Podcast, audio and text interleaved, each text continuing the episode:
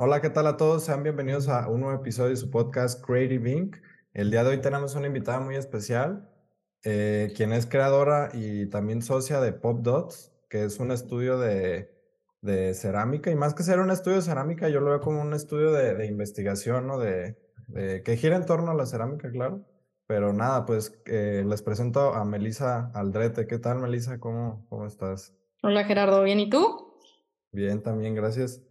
Oye, eh, ahorita estábamos comentando, ¿no? De, de cómo fue que inicié el proyecto y todo, pero ahora yo te pregunto a ti, estuve escuchando por ahí varias conversaciones que tuvieron y, y no solamente estás tú en Pop Dot, sino que hay un equipo de trabajo y, y también está tu socio Luis Cárdenas, pero el proyecto empezó prácticamente en el 2012 en Londres, ¿no? Sí, Que sí, sí. em, justo estábamos platicando de cómo la pandemia, cómo lo- los podcasts habían salvado, o bueno, mínimo a mí me mantuvieron muy ocupada escuchando podcasts de la pandemia, ¿no?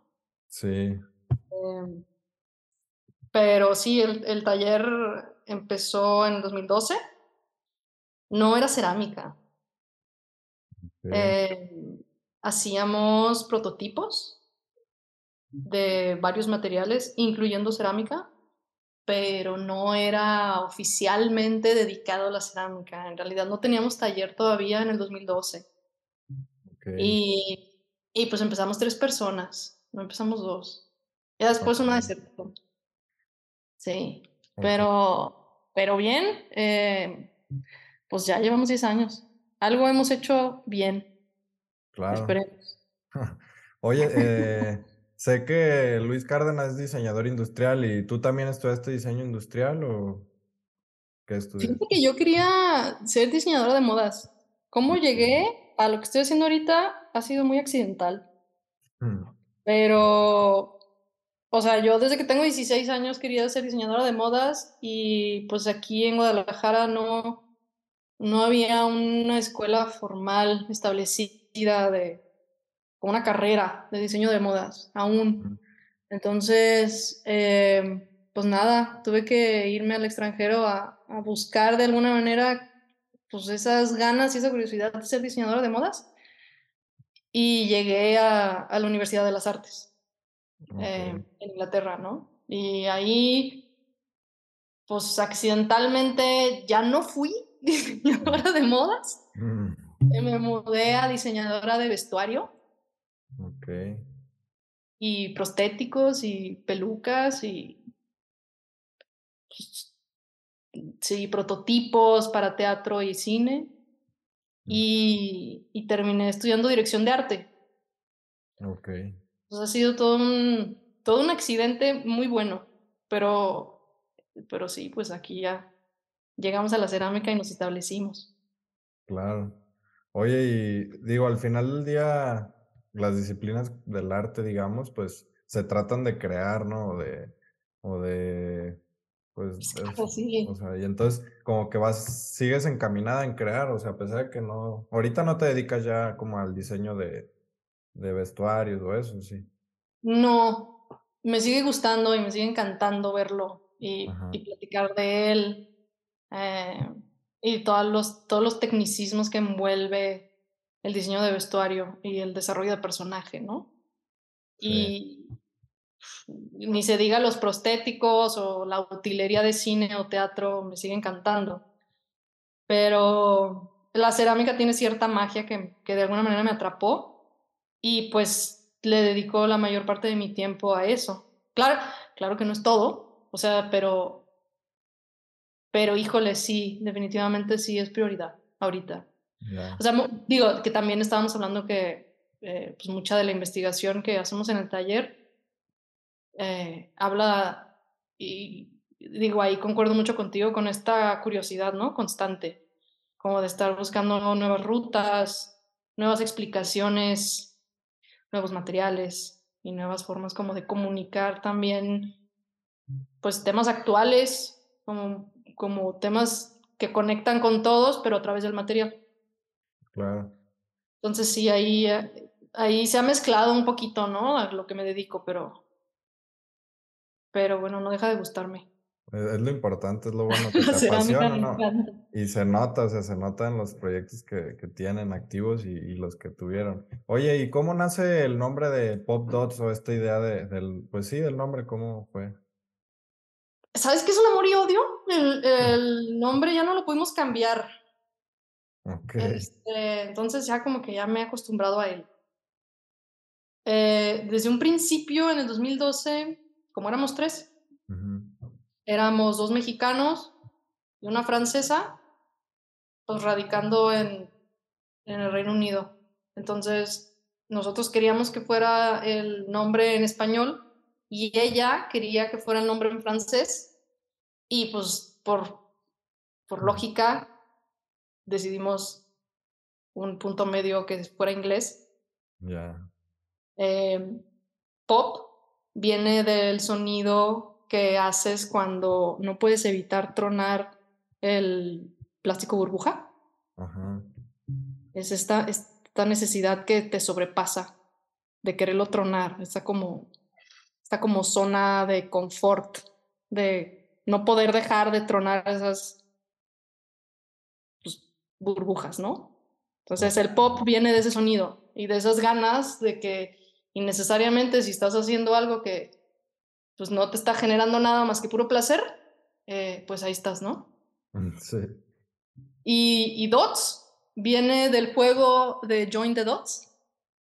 Eh, no sé si recuerdas, estuvo, eh, bueno, ¿cuál estuvo? O sea, ha sido un, una forma de dibujar milenaria de los niños que siguen los puntos.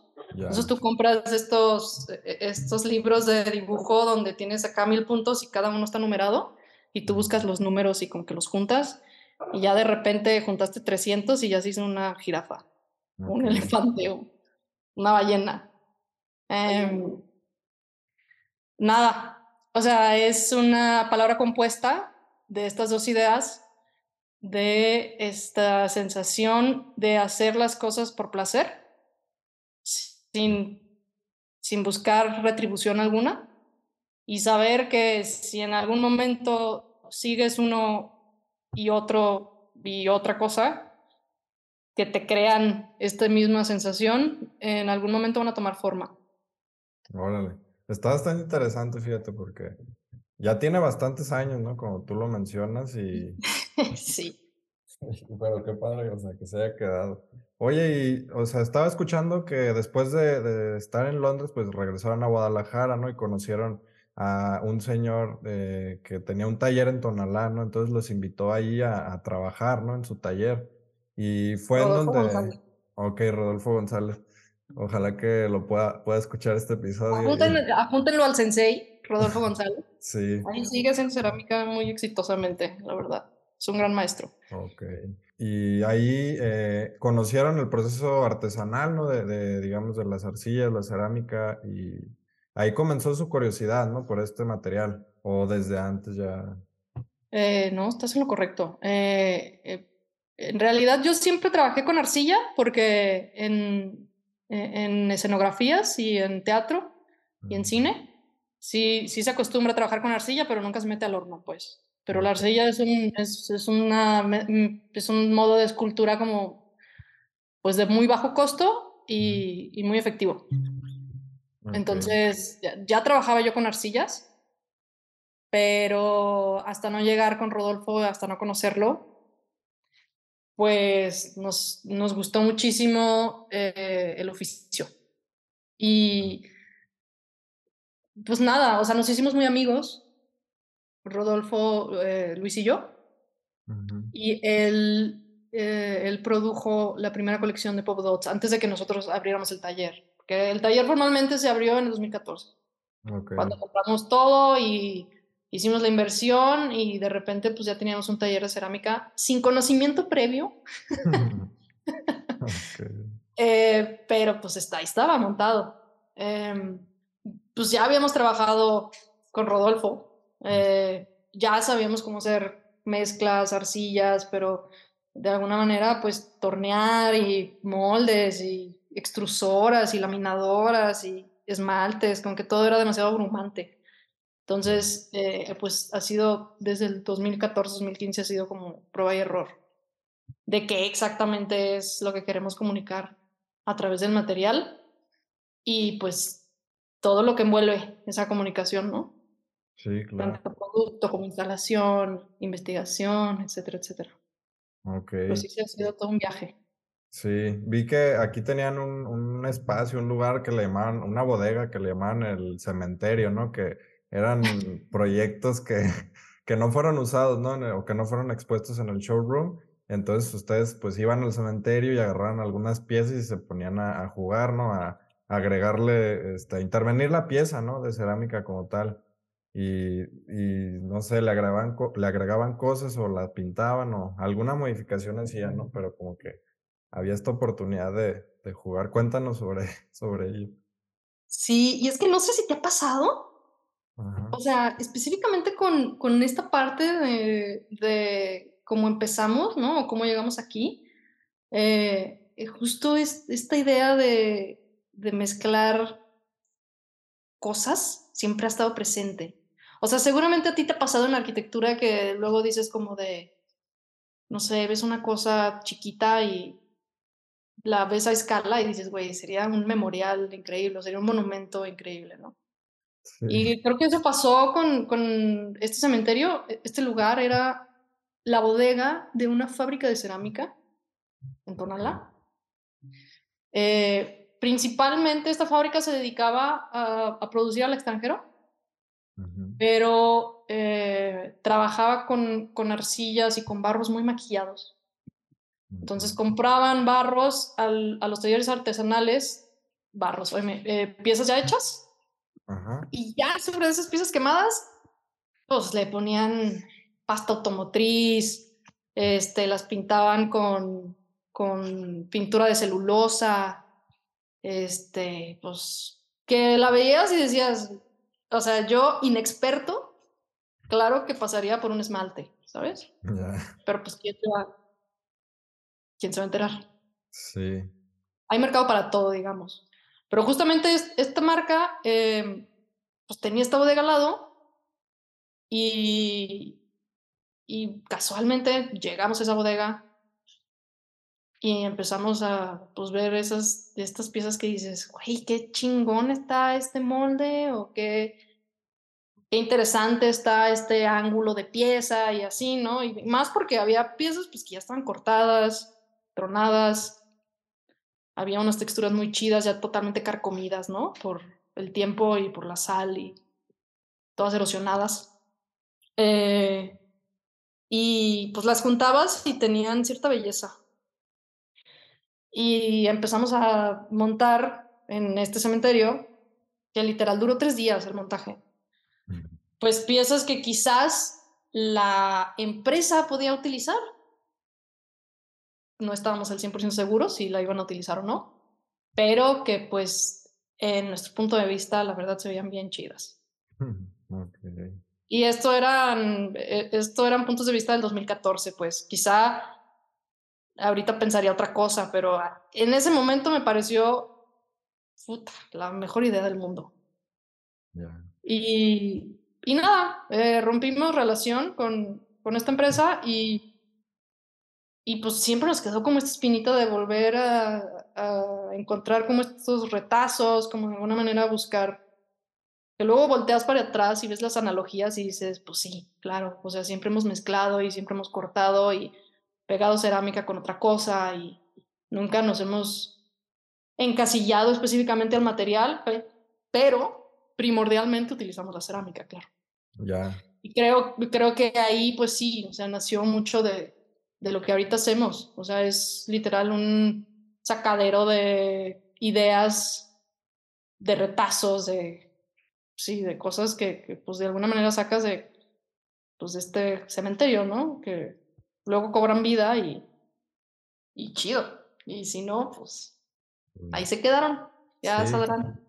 Sí, sí, sí, justa, eh, también estaba escuchando que buscaban como, o buscan más que nada eh, formas de producción más que resultados, ¿no? Que digo, al final del día, pues sí tienes que tener algo estético o algo bonito, digamos, que le guste a la gente para poder venderlo, pero este, al final del día, pues también uno como artista busca, pues también satisfacer, ¿no? Su, su, Sí, ¿no? Entonces, ah, que luego em, hay un artista que sigo en Instagram que me encanta, que acaba de, bueno, no acaba, o sea, hace unos años ganó como mejor artesano a nivel mundial en un premio de la marca Low, se llama Low Craft Prize, y este artesano se llama Takuro, ok, y eh, me fue como muy cómico cuando en su momento, pues, me dio muchísima emoción, ¿no? Como que descubrir que existe un premio de ese de ese calibre y que y que lo haya ganado una persona que consideraba que su que sus piezas no eran bonitas, que eran feas. Em, eh, la verdad es que parte, creo que de lo que hacemos en el taller, no formalmente lo consideraría bonito, ¿sabes? Pero creo que es un tema como que como la definición de estética, creo que es un tema como muy Pues muy debatido, ¿no? De alguna manera. sí, Que que, pues, si bien hay a muchísima gente que dices, eh, pues, que sí se tiene que venir que ver bien, hay otros que que, pues, no. Y y en el taller logramos, o bueno, buscamos más bien, no sé si está bien logrado, pero buscamos mucho, de alguna manera, hacer cosas que que satisfacen de alguna manera un un proceso más que un un algo final, ¿no? Entonces, puede salir cosas muy monstruosas, como pueden salir cosas muy bellas. Ok, Y, pues, ahí te debates en si eso sale a la vida o no. sí, claro, como por ejemplo el proyecto que tienen eh, de vida y muerte, ¿no? Que veo que, bueno, te voy a comentar cómo la vi yo, que es una pieza de cerámica que tiene eh, semillas, ¿no? Entonces, estas semillas pues germinan o crecen y, o sea, se ve pues que crece vida en él y después muere, ¿no? Entonces, esta, esta parte de, al final del día, pues eh, digamos, ahí lo bonito de la naturaleza, de todo el proceso, ¿no? Desde que está vivo hasta que muere literalmente, ¿no? Entonces, o sea, ya son como distintos puntos bastante interesantes. Eh, Sí, y y justamente este proyecto, eh, pues, deja mucho debate también, porque,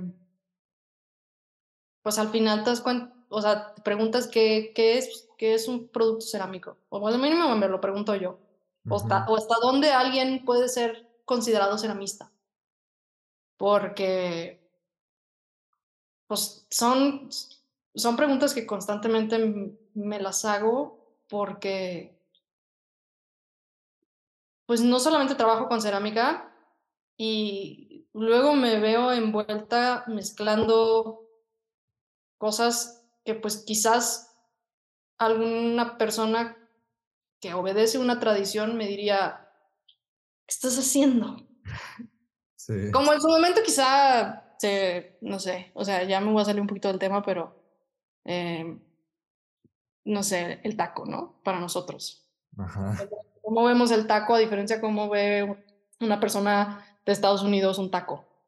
Pues es absolutamente distinto. sí, Y no por ninguno va a ser más bueno que el otro, los 2 son deliciosos, pero, pues, son puntos de vista. Entonces, eh, yo me pregunto constantemente si si lo que hacemos en el taller a veces es obedece a a una rama cerámica o no, pero, pues, sale algo del horno, eso sí te lo aseguro.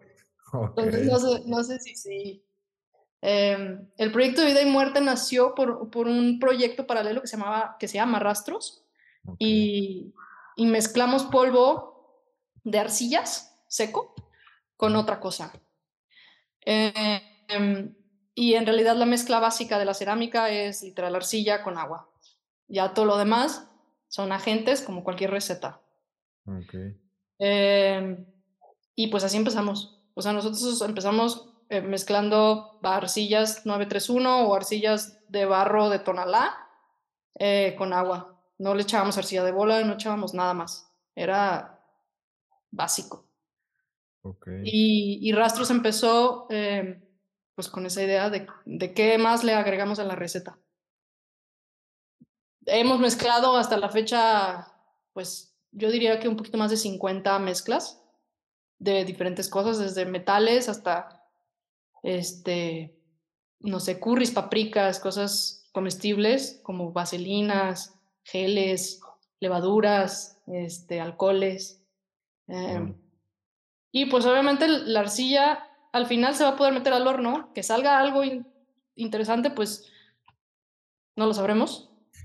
Pero, pero pues en este caso se mezclaron chías y se mezclaron semillas y a la hora de, agregar agua, pues activaba inmediatamente la semilla y, empezaba a germinar. Y eso fue, pues, la verdad es que no fue planeado, pero fue bellísimo verlo crecer, porque la, pues, el mismo, la misma humedad de la arcilla, pues hace que empiece a germinar y, y crezca la planta, ¿no? Son solamente germinados, eventualmente se mueren, pero ese lapso en el que crece, se desarrolla y muere, eh, crea un rastro en la arcilla que al final a la hora de quemarse decora la pieza, ¿no? Entonces eso eh, empezó como el proyecto Vida y Muerte y creo que hasta ahorita ha sido el, proyecto que más hemos expuesto y que de alguna manera tiene como alas propias, ¿sabes? O sea, como que ya no sé a dónde va, qué tan lejos va a llegar, pero me sigue sorprendiendo qué tan lejos ha llegado, ¿no? Porque pues era, es básico, es simplemente barro y chía con agua. Claro. Y pues llegaron a esta, a esta, ¿cómo se dice? Pues a este proyecto gracias a la exploración, ¿no? Como dices, con distintos materiales, este, técnicas a lo mejor, no sé, pero, o sea, al final del día pues están divirtiéndose, ¿no? Están jugando, pues el niño que tienen, el niño interior que tienen dentro, pues sigue ahí sí, divirtiéndose. Creo que, em, eh, creo que también luego nunca te, luego nunca te imaginas como hasta qué, tan lejos llega un juego, o sea, o jugar como con seriedad, ¿no? Mm, sí. Pero luego uno dice como de, pero esto qué, ¿Qué exactamente hacen ustedes o qué, se, qué venden? ¿No? Que es una, una pregunta que me han dicho. en hmm. realidad es difícil contestarla porque tenemos varios canales. O sea, no te podría decir así como de exactamente qué vendemos porque, pues, híjole, sí está difícil. No, no es un producto, pero también vendemos productos. Este, instalaciones, arte objeto, pues como que todo, como que todo deambula y ahí se queda en esa nube. Y prefiero que ahí se quede. en vez de definirlo, hay que lo definan los demás porque también me cuesta luego trabajo como definir exactamente qué es. Pero sigues, ¿no? Sigues mezclando, sigues jugando y eventualmente sale, sale eso a, a exponerse o a una instalación o a un producto. Eso siempre ha pasado. Ok.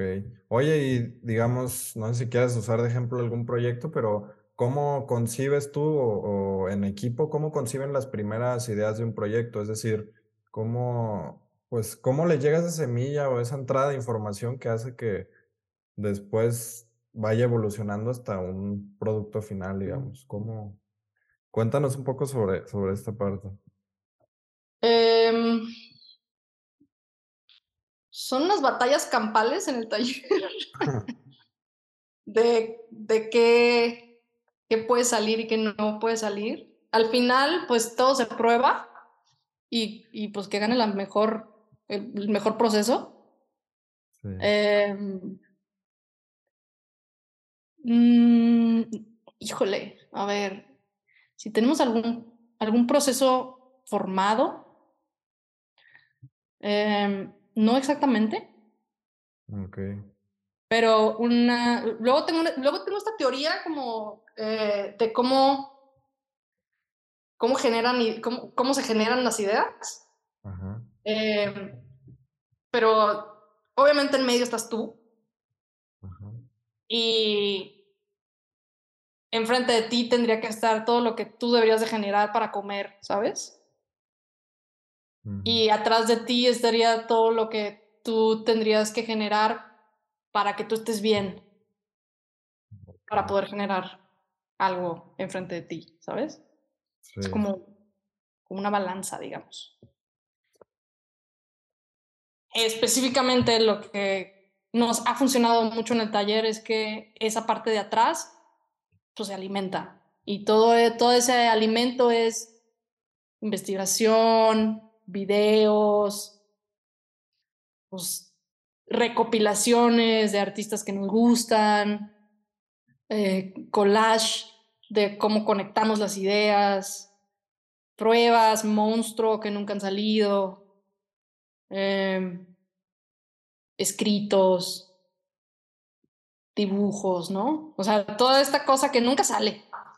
Y que no sé si alguna vez alguien quiera que eso salga, pero te alimenta, alimenta mucho esas ideas, alimenta mucho esa, como esa identidad de saber de qué esquina estás parado y si estás como bien parado, porque pues tienes toda esta investigación tras de ti. Em, para que esto nuevo que salga enfrente de ti tenga ese respaldo, ¿sabes? Sí. Em, entonces, quizá eh, de alguna manera, si, si, lo pongo en un proceso, mucho de lo que hacemos no tiene, no tiene tanto sentido en cuanto a qué se va a hacer. O sea, yo, yo no llego con una idea, o Luis no llega con una idea, o Moy, que chambea con nosotros, llega con una idea y la tiene totalmente clara.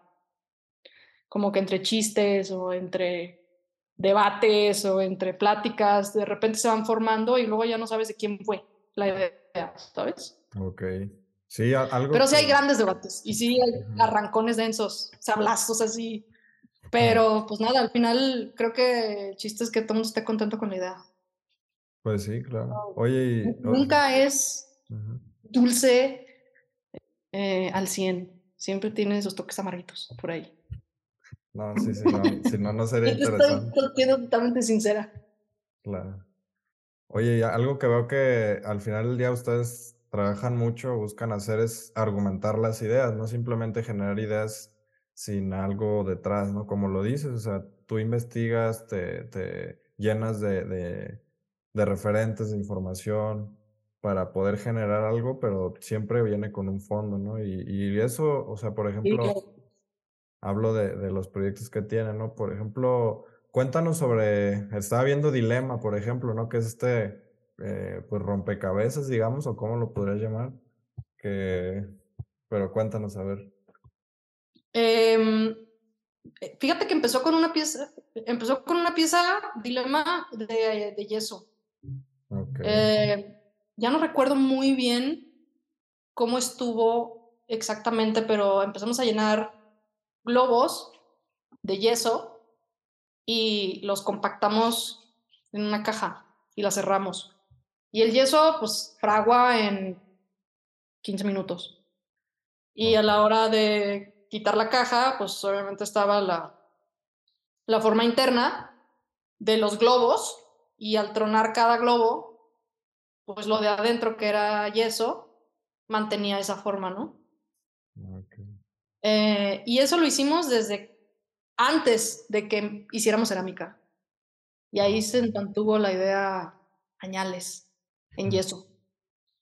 Eh, entró la pandemia justamente y teníamos este dilema de si empezábamos a hacer algo comercial que empezara a generar, porque pues en tiempos de incertidumbre, la verdad, todo el mundo trató de adaptarse a la pandemia, ¿sabes? Porque nadie sabíamos qué iba a pasar. Entonces, en este dilema eh, de si hacíamos productos pequeños que podríamos nosotros mandar por correo y estandarizar un poco de lo que nos faltaba un montón, em, salió dilema y las ganas de, de hacer rompecabezas para distintos,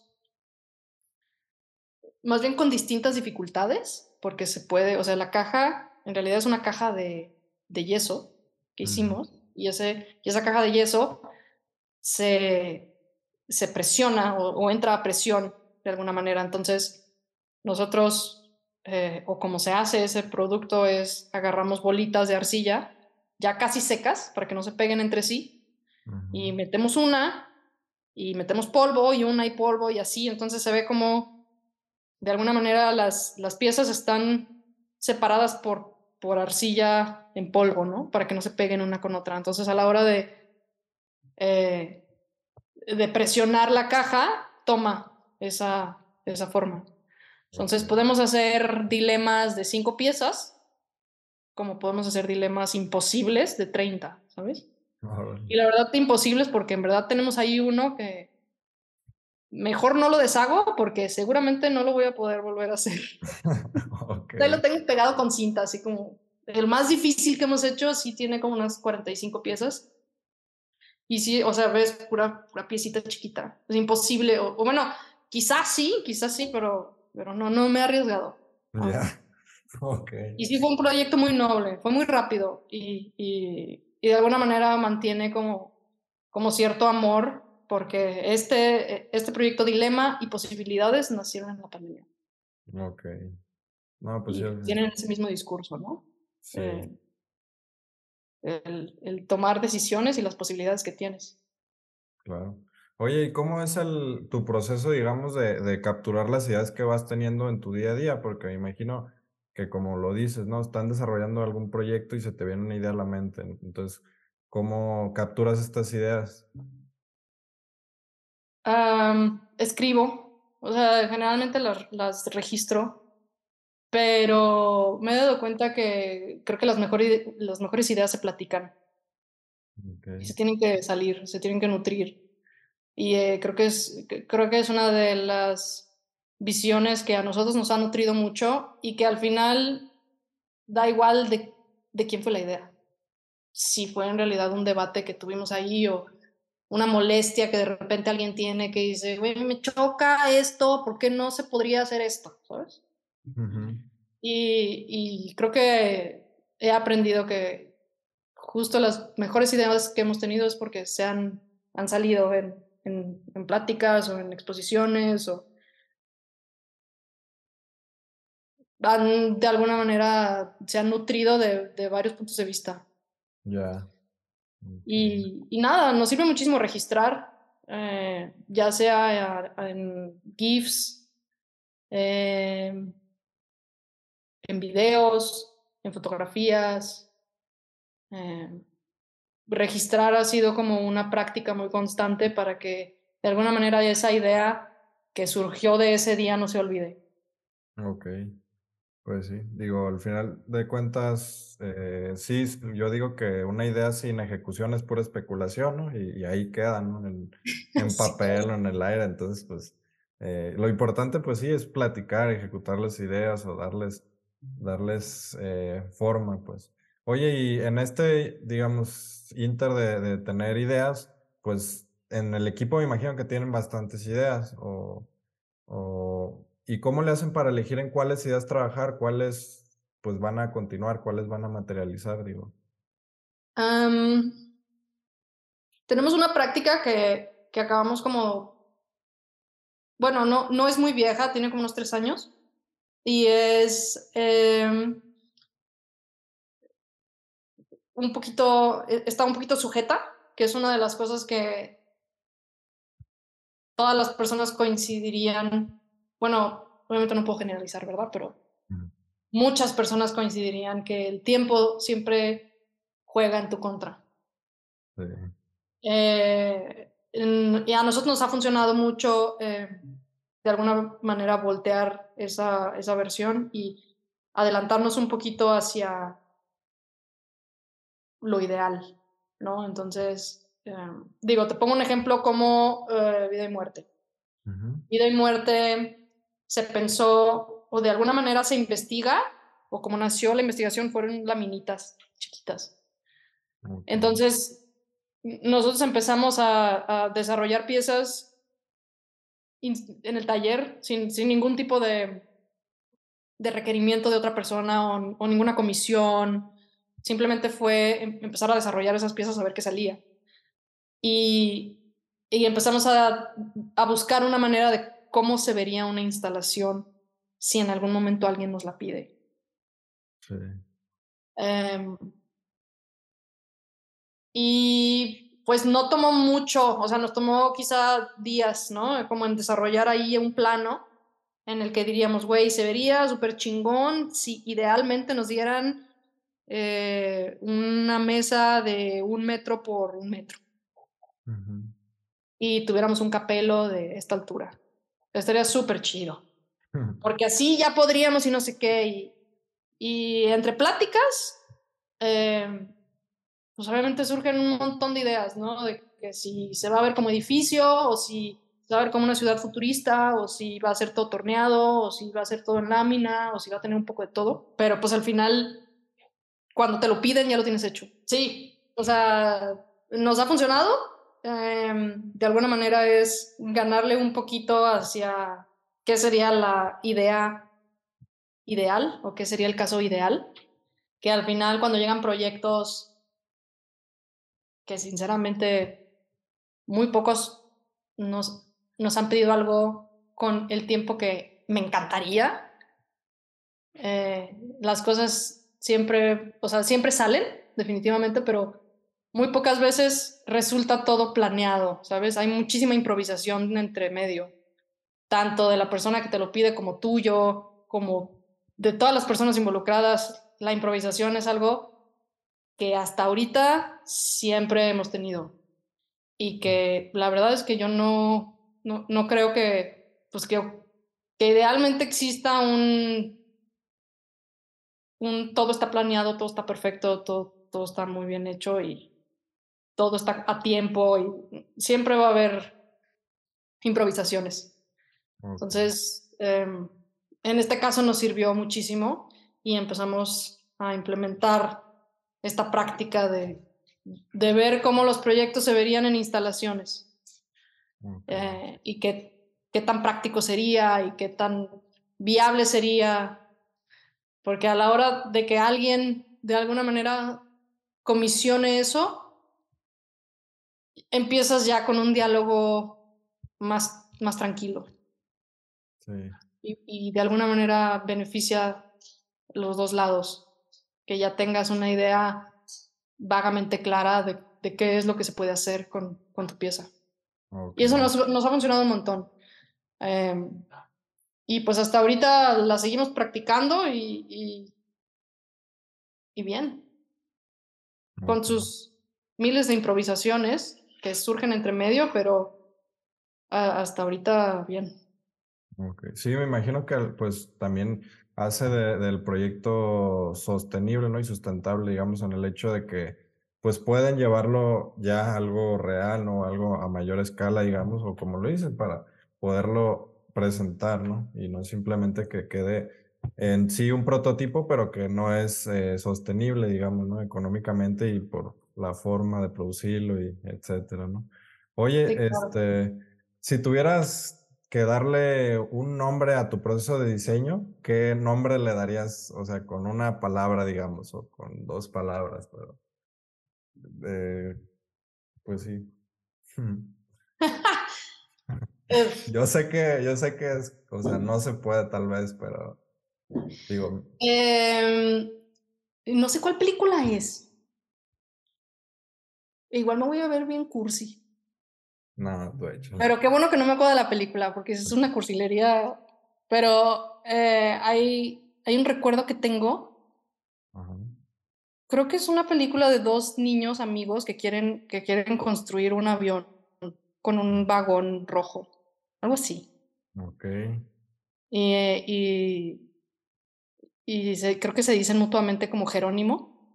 Creo que Jerónimo, con que lo relacionan con aviéntate y ya en el ruedo sabrás.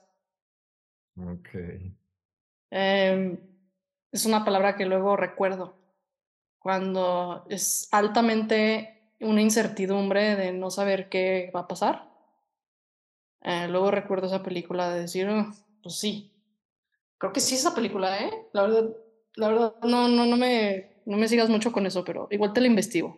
Ok. Pero sí, se decían estos dos amigos, Jerónimo, que era como un, sí, aviéntate y ya cayendo sabrás qué tan cabrón el putazo o si no está nada de cabrón.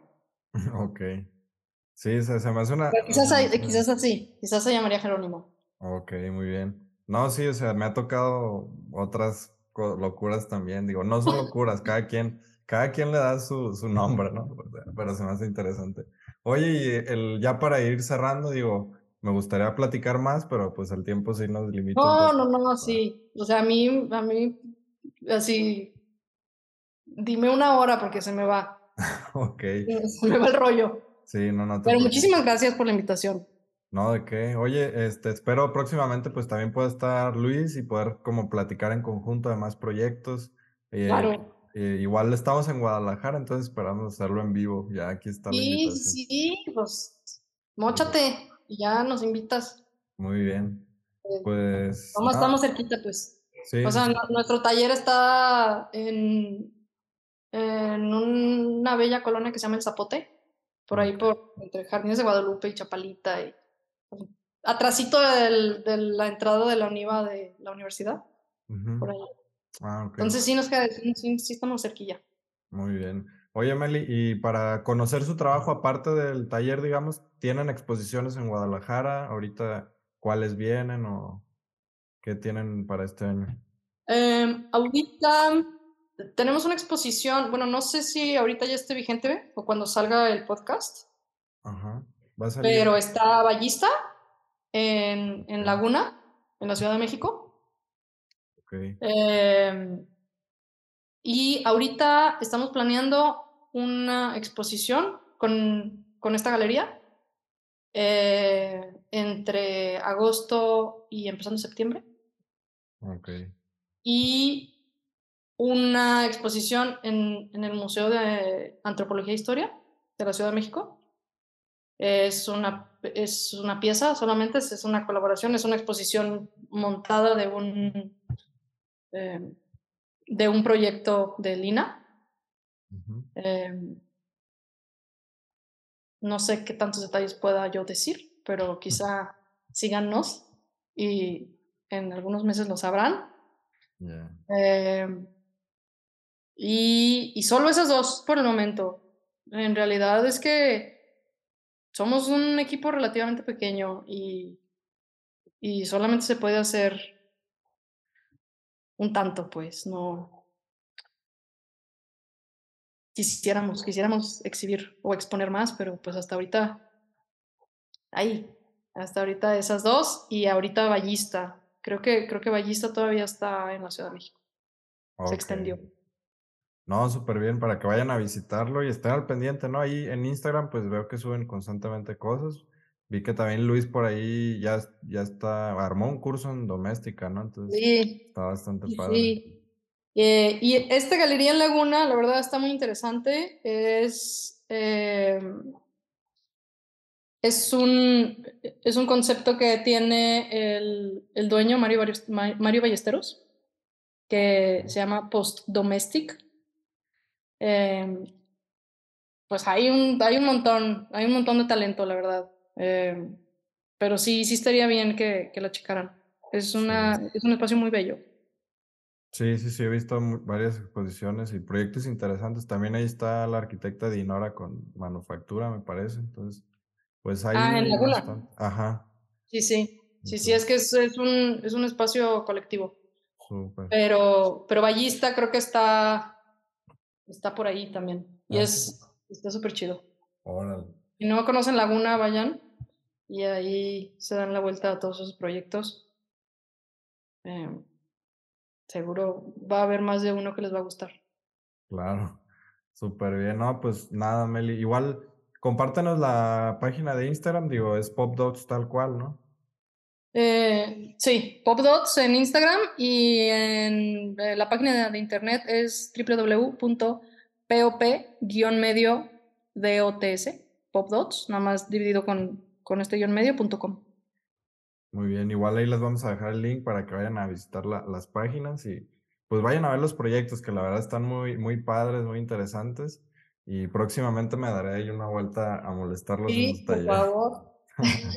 no sabía que estabas en Guadalajara, que estabas en la Ciudad de México. No, sí. No, no, aquí estamos. Ah, pues, pues qué chido. Ya coincidimos. sí, sí, sí. Cualquier cosa, ahí estamos en, contacto. Y nada, pues les agradecemos por haber visto todo el episodio de Creative Inc. Pueden ahí escucharlo en Spotify, en YouTube. Igual ayúdenos a compartirlo, a darle like, a comentar. Pues la verdad es bastante ayuda para el proyecto, ¿no? Y si quieren conocer más de los invitados, pues también igual dejen sus preguntas y ya armamos una segunda parte con ello. Así que nos vemos en un próximo capítulo. Bye.